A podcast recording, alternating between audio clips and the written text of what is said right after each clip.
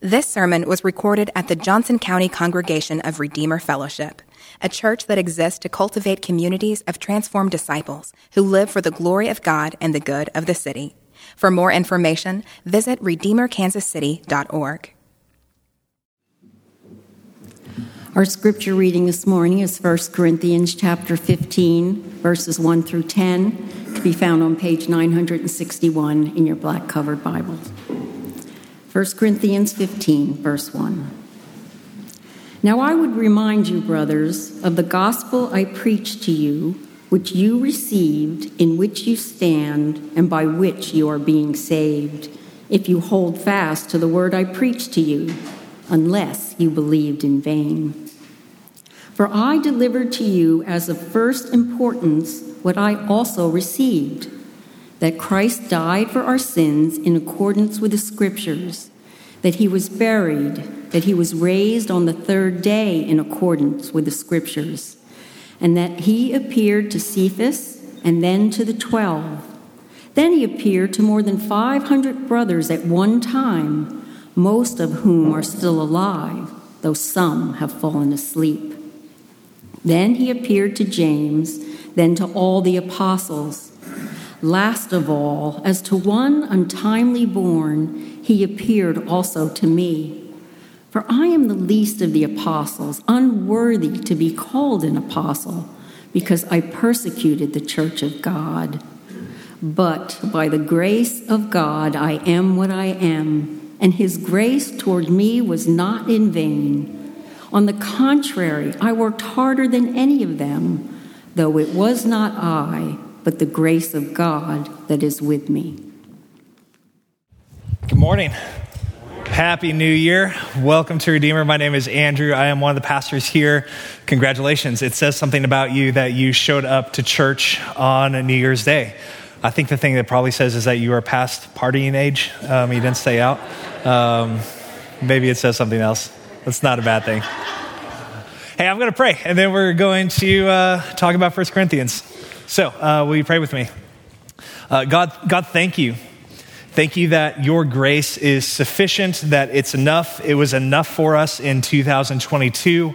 It's going to be enough for us in 2023. Uh, and so, Lord, will you open our eyes? Will you open our hearts? If, if this gospel that we just heard read is the thing that we stand on. Will, will you help us to stand on that? Uh, will you teach us what it means to bank everything that we have on the grace of Jesus for us? Um, and thank you that you're a gracious God.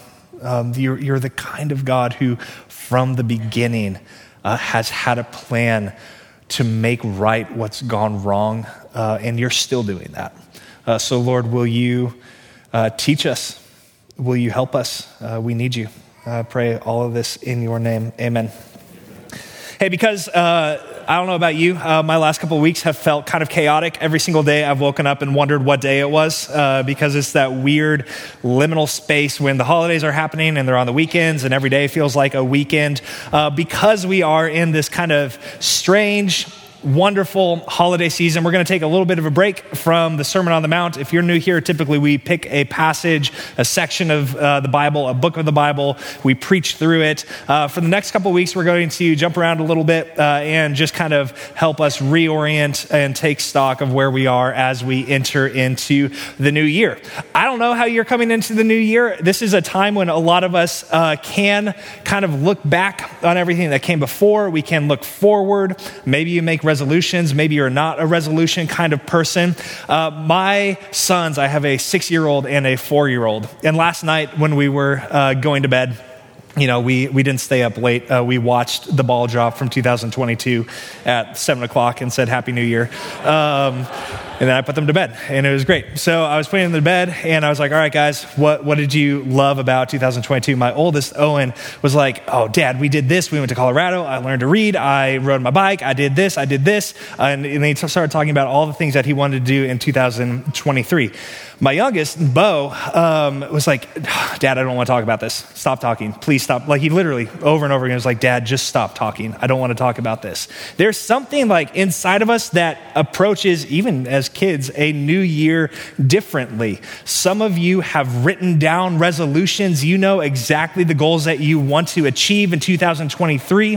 They're not just in your head or your heart, they're on paper because you're 42% more likely to achieve a goal if you write it down on paper, and you're the kind of person that likes to achieve goals.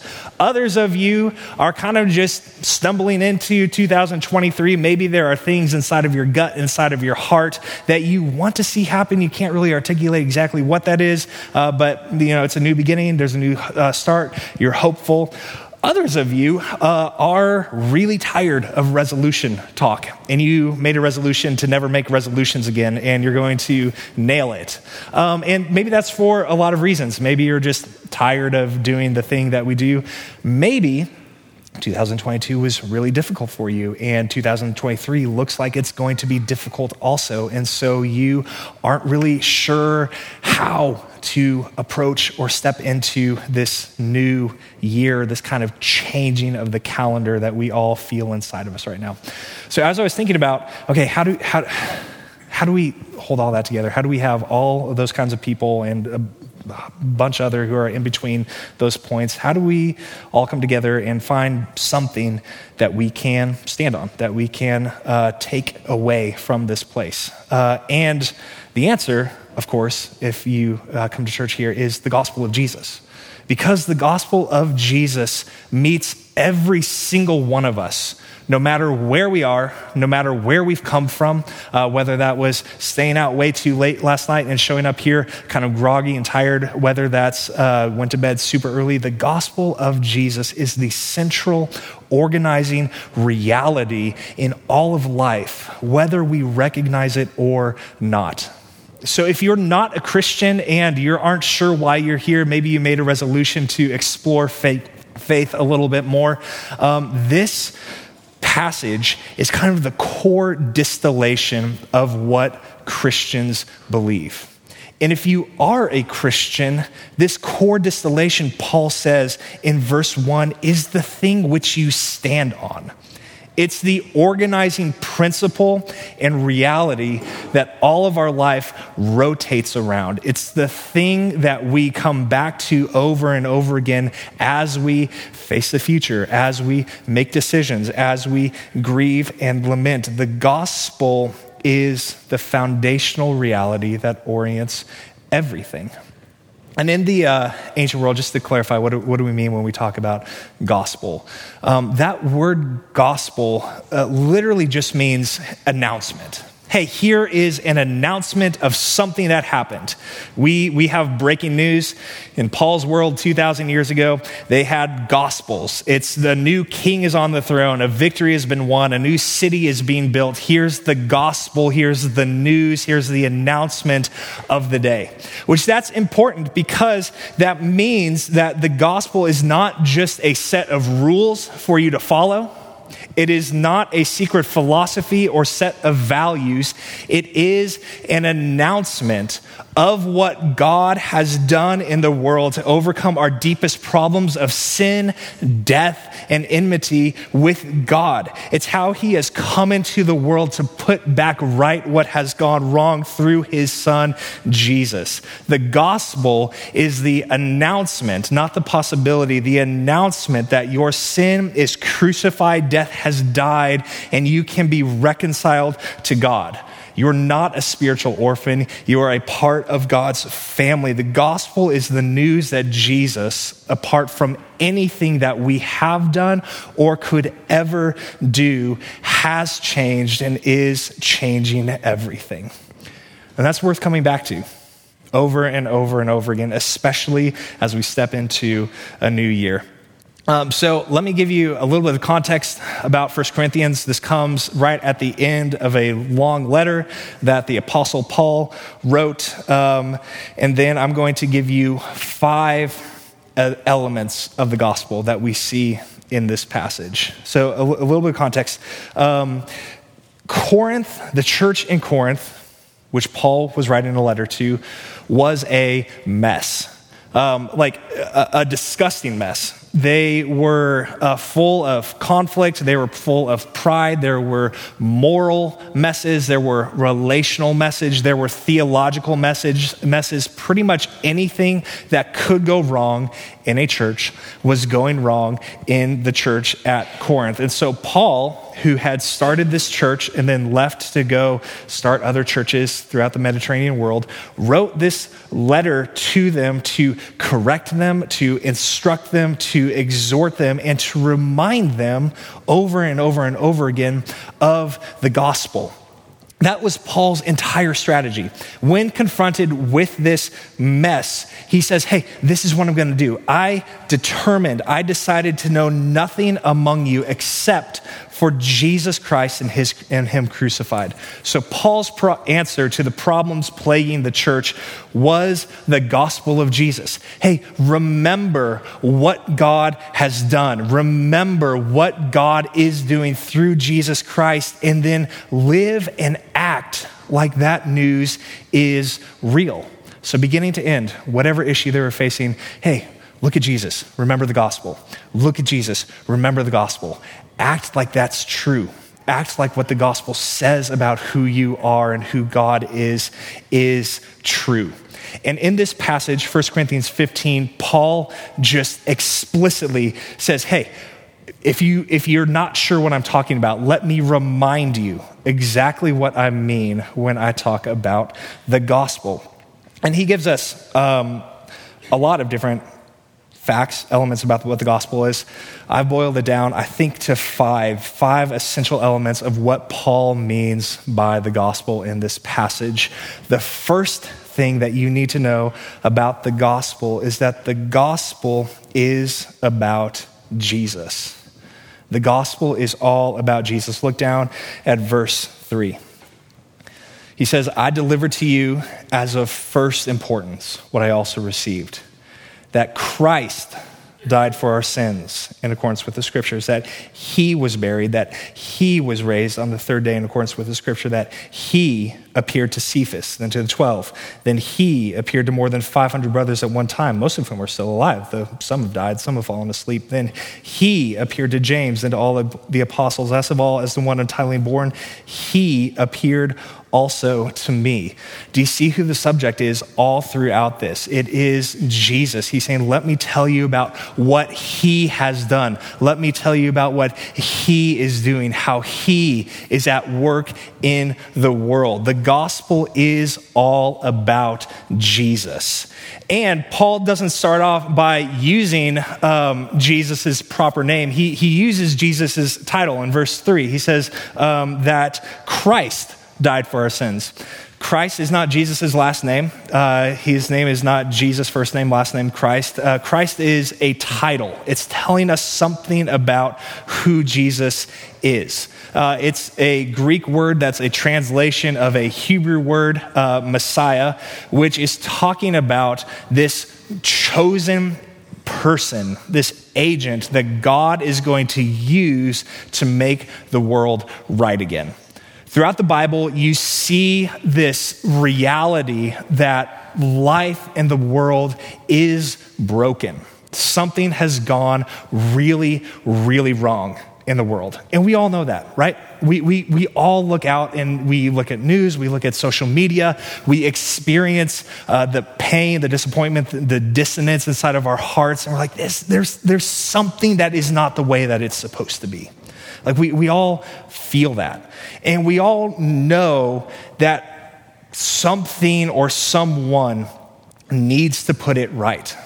2024 is an election year, which means that we are one year away from an election year, which means that this year is the year that we start campaigning for everything, right? So you're going to hear all of this year, people, politicians, identifying the problem of what's gone wrong in our country and in the world and telling you how they are the ones who can fix it, who can put it right. We all have this kind of expectation and this hope that someone is going to be able to get us out of the mess that we are in. And Paul is saying that that person is Jesus. Jesus is God's plan from the beginning. That's why he says that this Christ died in accordance with the scriptures. In accordance with the scriptures, he says two times. It means God's plan from the beginning has been to put the world right again through this Jesus. Who is the one who is going to make everything right? Who is the one who is going to solve our deepest problems? Well, it's, it's, it's, it's Jesus, it's God's Messiah.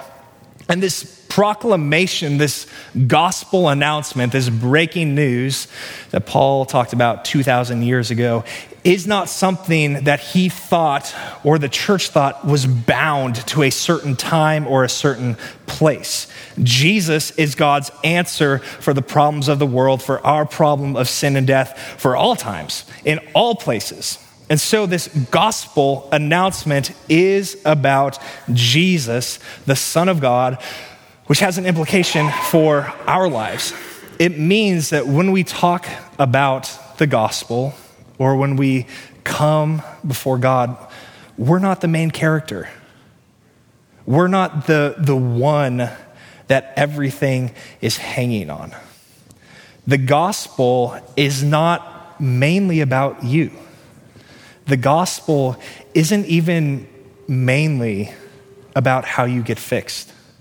Um, the, the, the, gospel, this announcement uh, as we go on, is going to tell you that everything can change through Jesus, that there is healing, that there is hope, that there is salvation in Him. But the primary thing, the primary announcement is that God has done all of that work and that you don't have to.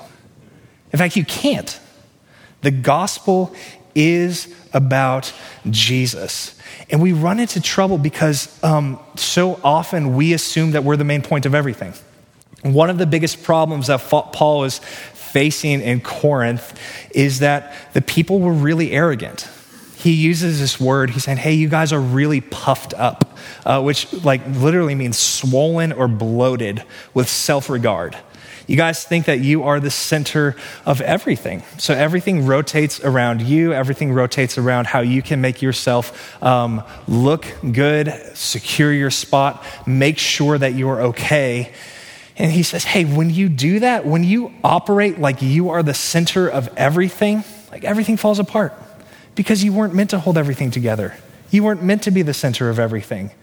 You were meant to live in relationship with Jesus, the one who holds everything together, the one who is the point of everything. So the gospel is not a proclamation of what you must do. It is a proclamation of what God has done through Jesus. The gospel is about Jesus. Number two, Paul says the, the, the gospel is going to tell us what kind of Savior Jesus is. So the gospel is about Jesus, and the gospel is about sin and substitution. Jesus in our place. Look down again at verse 3. I delivered to you as of first importance what I also received that Christ, so all about Jesus. What did Christ, what did this Messiah do? Well, he died for our sins. Now, we are 2,000 years after this letter was written. Uh, so we don't really get how jarring that sentence would have been to the people who first read it. Because remember, a gospel proclamation, a gospel announcement is about how the king has overcome or defeated their enemies, or the king ha- is on a throne and everyone who opposed him was cowering uh, before his feet. That's not what Paul does here. He doesn't say, hey, the, the Messiah smoked everyone and crushed everyone. He says the, the, the Messiah died. Christ, God, died. And he just didn't just die of old age, he, he was crucified on a cross. Um, the cross was not a common way that Rome would uh, execute people. In fact, it was illegal for Roman citizens to be crucified on crosses because it was so shameful.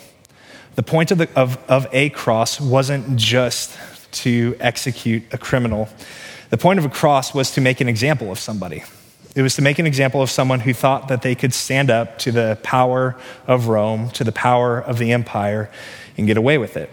So they would crucify people that they thought were threats uh, to expose them, to shame them, to point out publicly hey, this person thought that they were more important than the empire. And look what happens to anyone who, who tries to stand against the empire. It was shameful, it was humiliating, it was meant to expose and show the utter weakness of the person who was crucified. So just, just think about the, the, the, the, the weird um, message that the gospel in a Roman Empire would have communicated. Hey, God has come. God has done what he said he was always going to do. And how did he do it? Well, he got crushed by Rome, and Rome won. People would have heard this as a political statement. Hey, um, God showed up on the scene, and then we took care of God. Like, we, we, we identified and we eliminated the threat, and we can just move on now. But what's, what's crazy is that Paul doesn't actually dwell on that reality because he sees something different going on when he looks at the cross. When he looks at the cross, he sees Christ dying for something, not for a political agenda, but for our sins in accordance with the scriptures. And so uh, I know I know we don't like talking about sin. It's 2023. Uh, sin seems like a outdated or fundamentalistic kind of concept um, that we're like, I, I, think we I think we could just get past that. Um, but we all know that something's gone wrong inside of the world. We, we all know that there is something that needs to be put back right. We all experience relational brokenness. We experience um, disappointment or frustration inside of us. And in the Bible, the word for that thing is sin. Uh, and that sin, according to the Bible, isn't just a weakness or a deficiency or something out there. It's something that's inside of all of us. If you want to know what the problem is in the world, it's me. Like, it's us, it's you. It's the fact that we have turned our back on God and tried to place ourselves at the center of absolutely everything. And, and people have known this for forever. That's why you see religions popping up like in every single part of the world who are trying to make things right with the gods. Uh, they're trying to appease them. They're trying to make sure that uh, they're going to be okay. And we do this uh, like by sacrifice, right? We, we, there's something inside of us that knows when something goes wrong, like you need to do something to fix it. And what the early Christians said was that, hey, that's right. There is something broken deep down, fractured inside of us, inside of the world. It's our sin, it's our rebellion against God. No one is untouched by it. We're all carrying it around inside of our bodies. And we can't do anything to make it right again. This is what our God does. Instead of asking us to figure out a way to put something right that we can't put right because we don't have it in us, He says, No, I'll, I'll do that. I will take all of sin, all of evil on top of myself. I'll go to the most humiliating, worst spot. Like the cross is the worst of humanity. If you wonder what it looks like to see just like the absolute worst of what people can do to each other, it's a cross. And God says, No, I'll go there and I'll take sin, I'll substitute myself, and I will make a payment that people could never pay. And through that, he actually sets everything right. Christ died for sin, for your sin, for my sin, for the sin of the world. And since he's God, his blood actually has the power to break the curse, break the consequences, and undo the power of sin forever. And so the fact that Jesus is our substitute, he stands in our place, he takes our consequence, means that like we can't save ourselves. And, and you know that. Like if you've been in church, you've heard that before. You, you, you can't save yourself. If you're not a Christian, God doesn't want you to try to figure out a way uh, to make him happy. He wants you to receive His grace, to believe in Him. But if you are a Christian, we still try to make ourselves right every single day, right? We judge ourselves by our most recent performance.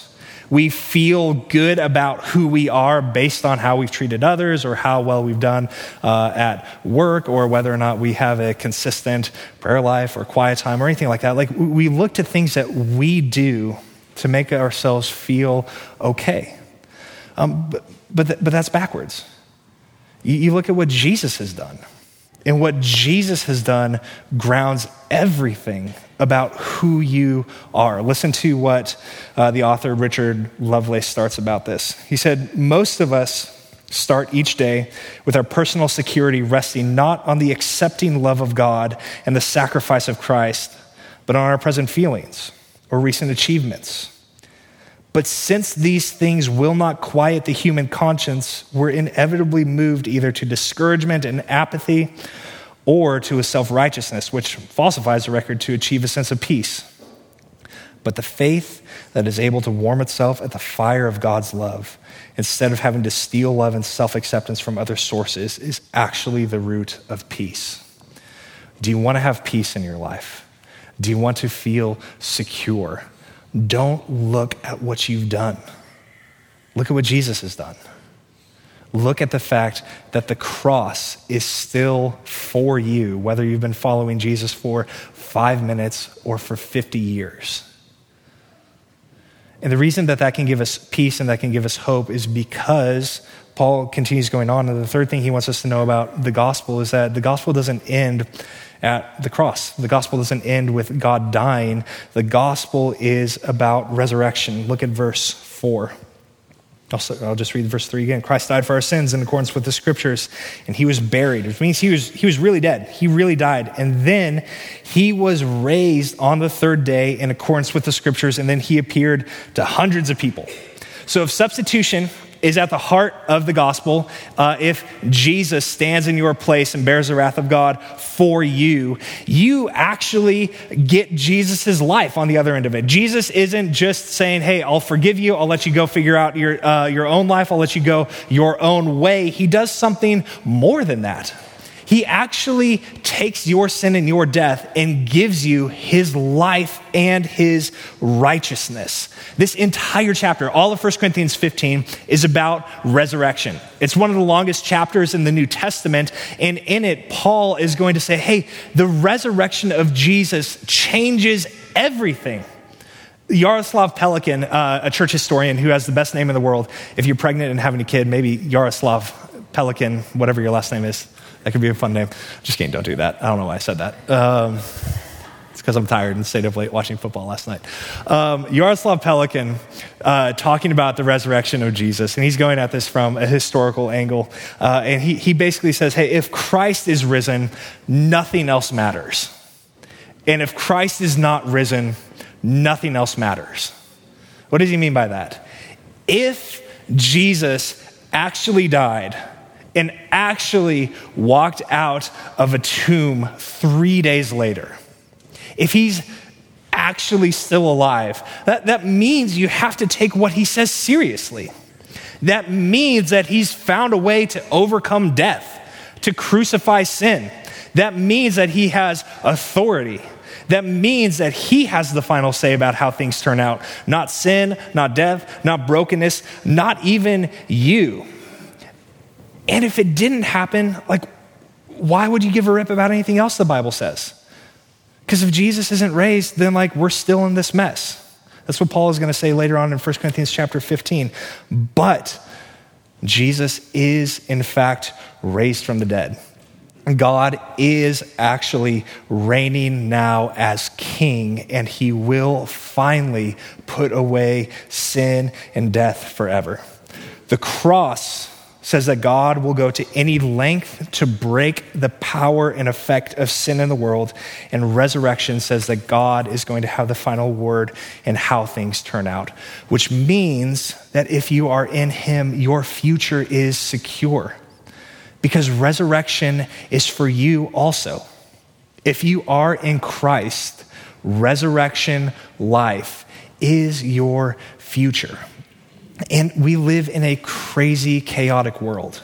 I mean, it's, it's chaotic out there economically, politically. There's wars. Um, you know, you know what's like out there. It's also chaotic in here, like your own personal lives. You feel a ton of uncertainty about what this next year is going to bring, whether that's with your job, whether that's relational strain that you're bearing, whether that's like uncertainty about sickness that you're carrying inside of your body.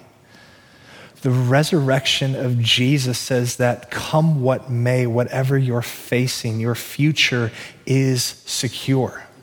Because none of those things have the final word. None of those things have the final word. Because Jesus has gone into death, killed it, walked out on the other side, and all those who are in him are going to do the same thing. And by the way, aspect number four that Paul wants you to know that's not just the metaphor.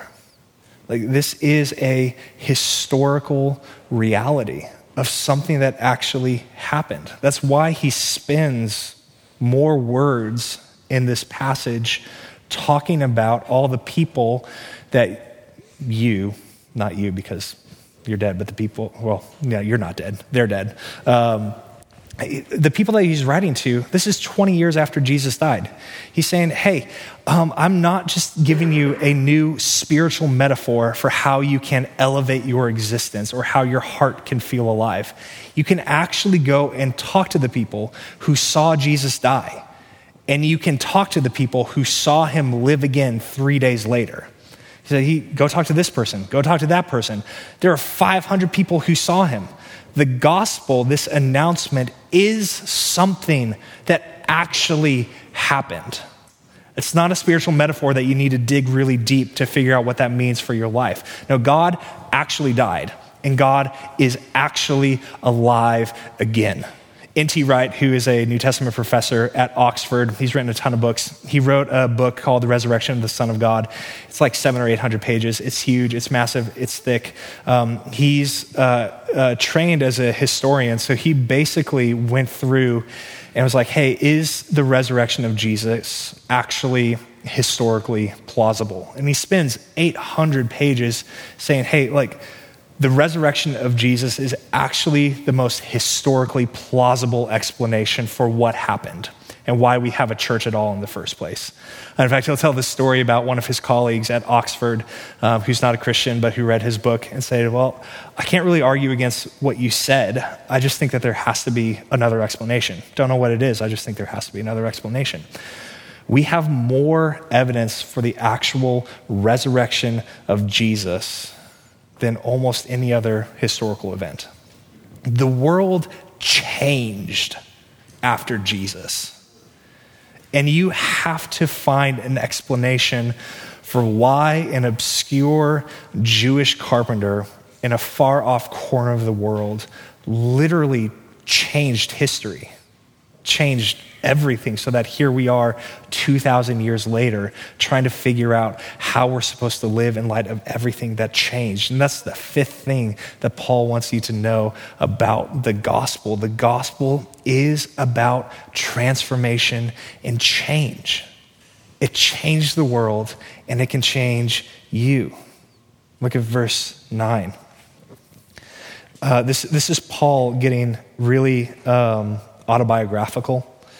Uh, he's, he's, he's talking about you know, how Jesus appeared to everyone who came before. And then verse 9, um, and in verse 8, he says, Oh, and by the way, he appeared also to me. Like, I, I saw Jesus.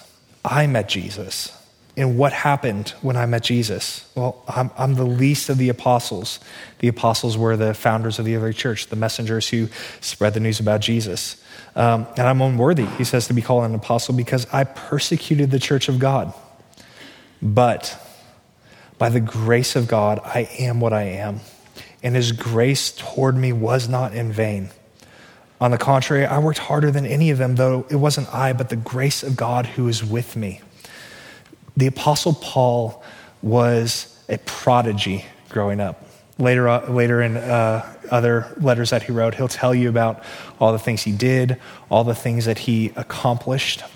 He was a religious zealot uh, who thought that the church was dangerous, that the church needed to be extinguished. And so he dedicated himself and his life to doing whatever it would take uh, to stop the church. So he would, he says, persecute. He would go and throw Christians in jail. He would murder people. He would approve of people murdering Christians. And then he met Jesus, and his life completely changed. And, and he sees, he's, he's like, hey, I've, I've, I know what I've done. He's like, I'm, I'm unworthy of this grace. I don't deserve it. Like, if you look at the darkest things that I've done in my life, I, I'm not deserving of this grace. But, he says, by the grace of God, I am what I am. And his grace towards me was not in vain. It changed him. It propelled him from being a persecutor of the church to one of its uh, biggest missionaries who wrote most of the Bible, most of the New Testament, who planted churches throughout the Mediterranean world. And the gospel, God's grace, hasn't just done that for the Apostle Paul. Think about someone like John Newton, the author of Amazing Grace, who was a slave trader. Literally, in, in the 1700s, he was the captain of a slave ship, got rich off of stealing and selling people. And then he met Jesus, and his life was completely changed. He became a pastor and he wrote hymns and he gave himself towards the abolition of the very slave trade that he profited from. The grace of Jesus changes people. Think about what the church father Athanasius said in the 300s, talking about how the gospel, just a few hundred years after Jesus lived, changed the world. Athanasius said, The Savior is working mightily among everyone, all men, every day. He is invisibly persuading numbers of people all over the world, not just in one little spot, but within and beyond the Greek speaking world to accept his faith and be obedient to his teaching. Can anyone in the face of this still doubt that he is risen and lives, or rather that he is himself the life? Does a dead man prick the consciences of men so that they throw all the traditions of their fathers to the winds and bow down before the teaching of Christ? Jesus changed everything. Jesus literally changed the world, and he can change you too. So grab a hold of grace. Hold on to it with everything that you have. If you're not a Christian, grab onto the grace of Jesus. It's for you, it's available to you. And if you are a Christian, hold on to his grace every single day.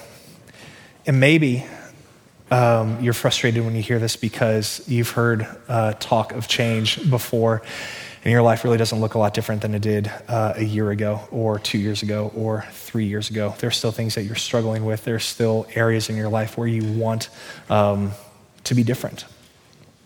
The message of the gospel is hey, keep standing in the grace of Jesus. No matter what you did last night, no matter what you'll do later today, in Christ, you are forgiven, accepted, loved, a child of God, a recipient of all the promises of God. And you do that not by achievement, but by faith. So take all the grace that you have that, that God has to give because it won't run out. And as we go into 2023, no matter what it looks like, stand on the gospel. That's what that's what the that's the only command in this. It's like, hey, this is the thing that you stand on. So stand on it, take hold of it, believe it by faith, and then work to see the kingdom of God manifested in your life, the resurrection of G- life of Jesus, not just in the future, but coming through even right now. And you can read the rest of 1 Corinthians 15 to see what Paul has to say about that. We gather together every Sunday to rehearse the gospel of Jesus, to remember grace, and to grab hold of Him as much as we can. We do that through songs, worship, we do that through uh, the word, and we do that by coming to the Lord's table. The Lord's table uh, is what Jesus left us on the night that he was betrayed. He gave his disciples bread, he gave them wine, and he said, Hey, this is what I'm doing for you. This is my body that is going to be broken for you me in your place. This is my blood that is poured out on your behalf. This is the grace of God that's available to you right now. And we need that. We don't need, just need that once. We need that every single day. We need that every single week. And so we come to his table remembering that he has grace for us.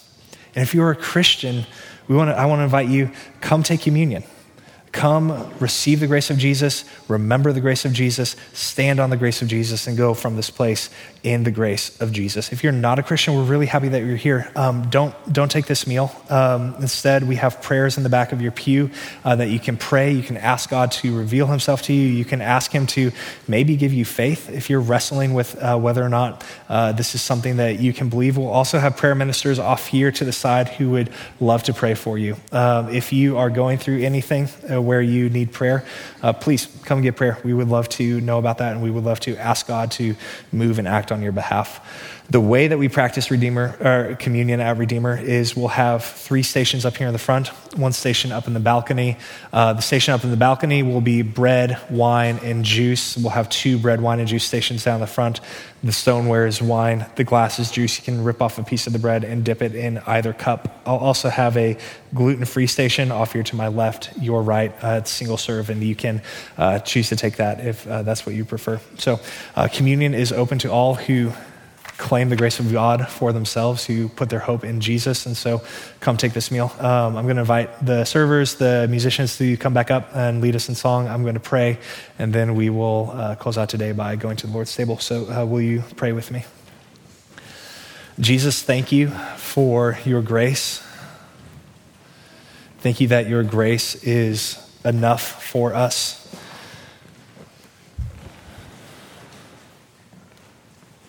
And uh, God, will you give us faith uh, to, to believe? Will you help us to stand firm in your gospel? Uh, and, and thank you. Thank you that you are a God who doesn't leave us, doesn't expect us to clean ourselves up or fix ourselves before you um, will let us near to you. Like you, you, you come, you've come and you've done all the work. So will you heal broken hearts? Uh, will you increase hope? Will you increase faith? And will you help us to live as your sons and daughters? I pray all of this in your name. Amen. Come, come forward when you're ready.